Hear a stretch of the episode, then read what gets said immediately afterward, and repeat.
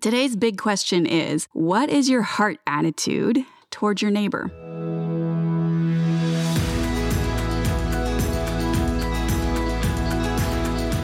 I'm Michelle Berkey, and this is God's Wisdom for Today, a weekday live broadcast series from the book of Proverbs. Just like a proverb, this show is a short, wisdom packed nugget of truth teaching us how to live our lives well. The book of Proverbs is an invitation from God to step into the wisdom of God. It is a very practical roadmap for developing the skill of living.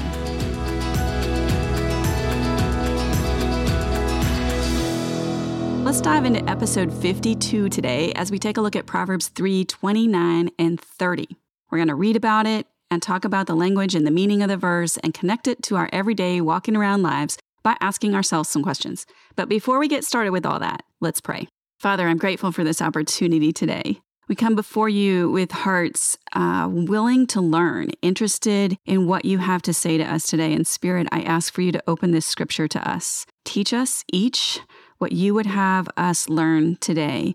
And let that learning not just be head knowledge, but let it sink down into our heart and come out in our behavior as well. Let us learn to apply what you show us today. Guide my thoughts and my words as we go through this teaching, and let everything we do and say in this time be glorifying to you. In Jesus' name, amen. So let's take a look at Proverbs 3 29 through 30, two short verses. It says, Do not plan evil against your neighbor who dwells trustingly beside you. Do not contend with a man for no reason when he has done you no harm.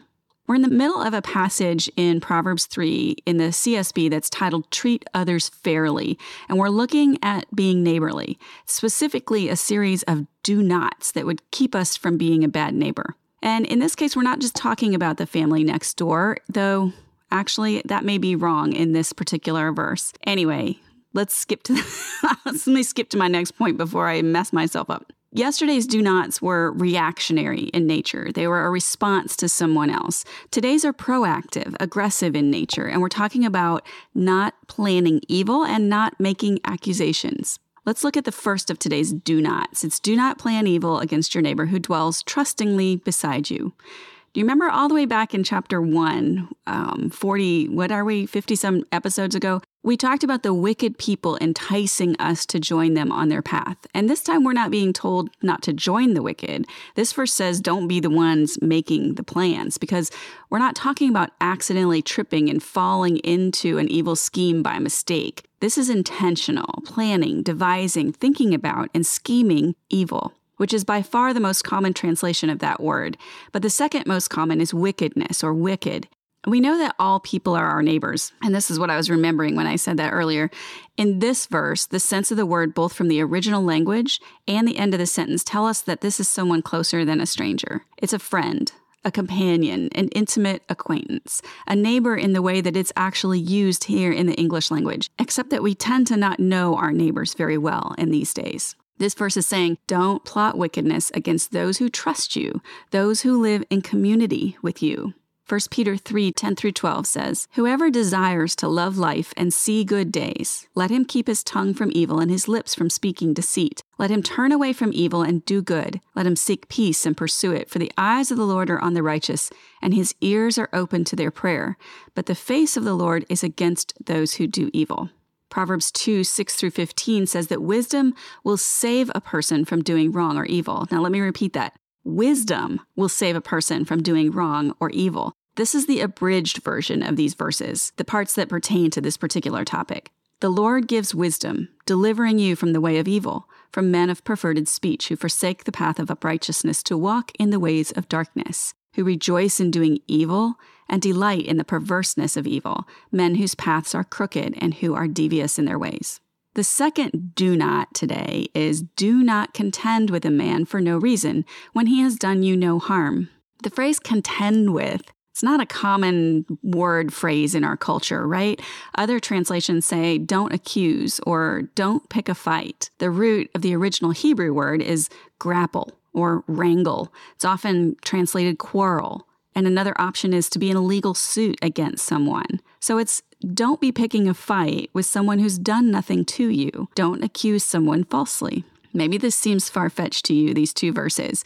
Maybe you feel like you're not actively plotting evil and you would never do that against your neighbor. But I would encourage you, instead of thinking that way, to look at the sins that lead to this kind of behavior. We typically don't wake up some random Saturday morning and start plotting murder of the guy next door. Instead, it probably starts with a small perceived offense, or betrayal, or envy. It starts with another sin or wicked desire. James 1:15 says that then desire when it has conceived gives birth to sin and sin when it is fully grown brings forth death. There's a progression into sin and onto the path of the wicked. Jerry Bridges said, "Our minds are mental greenhouses where unlawful thoughts, once planted, are nurtured and watered before being transplanted into the real world of unlawful actions. These actions are savored in the mind long before they are enjoyed in reality. The thought life, then, is our first line of defense in the battle of self control. James teaches in Matthew 5 21 through 24 You have heard that our ancestors were told, You must not murder. If you commit murder, you are subject to judgment. But I say, if you are even angry with someone, you are subject to judgment. If you call someone an idiot, you are in danger of being brought before the court. And if you curse someone, you're in danger of the fires of hell. So if you are presenting a sacrifice at the altar in the temple, and you suddenly remember that someone has something against you, Leave your sacrifice there at the altar, go and be reconciled to that person. Then come and offer your sacrifice to God. Let's ask ourselves some questions. What tendency to sin can you identify in your own life that if you let those tendencies grow up, they could give birth to a sin that would begin to veer you off the path of righteousness onto the path of the wicked? What attitudes or relationships do you have towards your physical neighbors? Are there any actions that you need to take to be living in community with them with a pure heart? The second verse might be more immediately applicable to your life. How quarrelsome are you? Do you pick fights or begin arguments with people for no reason? Where does that come from, and what do you need to do about it? And lastly, as you are thinking about your past, are there any people that you've been in community with that you've treated poorly? Are there any apologies that you need to make? Our big question today is what is our heart attitude towards our neighbor? If you want a place to see and answer these questions and keep track of the discoveries that you make as we work our way through Proverbs, we include a set of free journal pages each Sunday evening in an email that will let you do that. And if you would like to be on the list to receive that email each Sunday night, you can go to getwisdom.link backslash email. As for me, as I was thinking about these questions this morning, I was asking God about what attitudes I had towards others that I needed to fix. And He said, Well, there's this sense of entitlement leading to envy. And I was like, What? Entitlement? I don't think of myself as entitled. And I started thinking about the I shoulds that I labor under. I'm past 50, so I should have this, or I should be this person by now. And those shoulds get really heavy. Actually, I don't think I get bogged down in envy as much as that that reveals a pride, a lack of gratitude in my heart, and uh, a lack of seeing how God sees both me and my circumstances. So, I am realigning my heart this morning. How about you? What will you do with what you've learned today? Let's close in prayer. Father, thank you for the opportunity to access your wisdom. And I know that people sometimes desire wisdom so that they can be successful. And I ask not for that reason.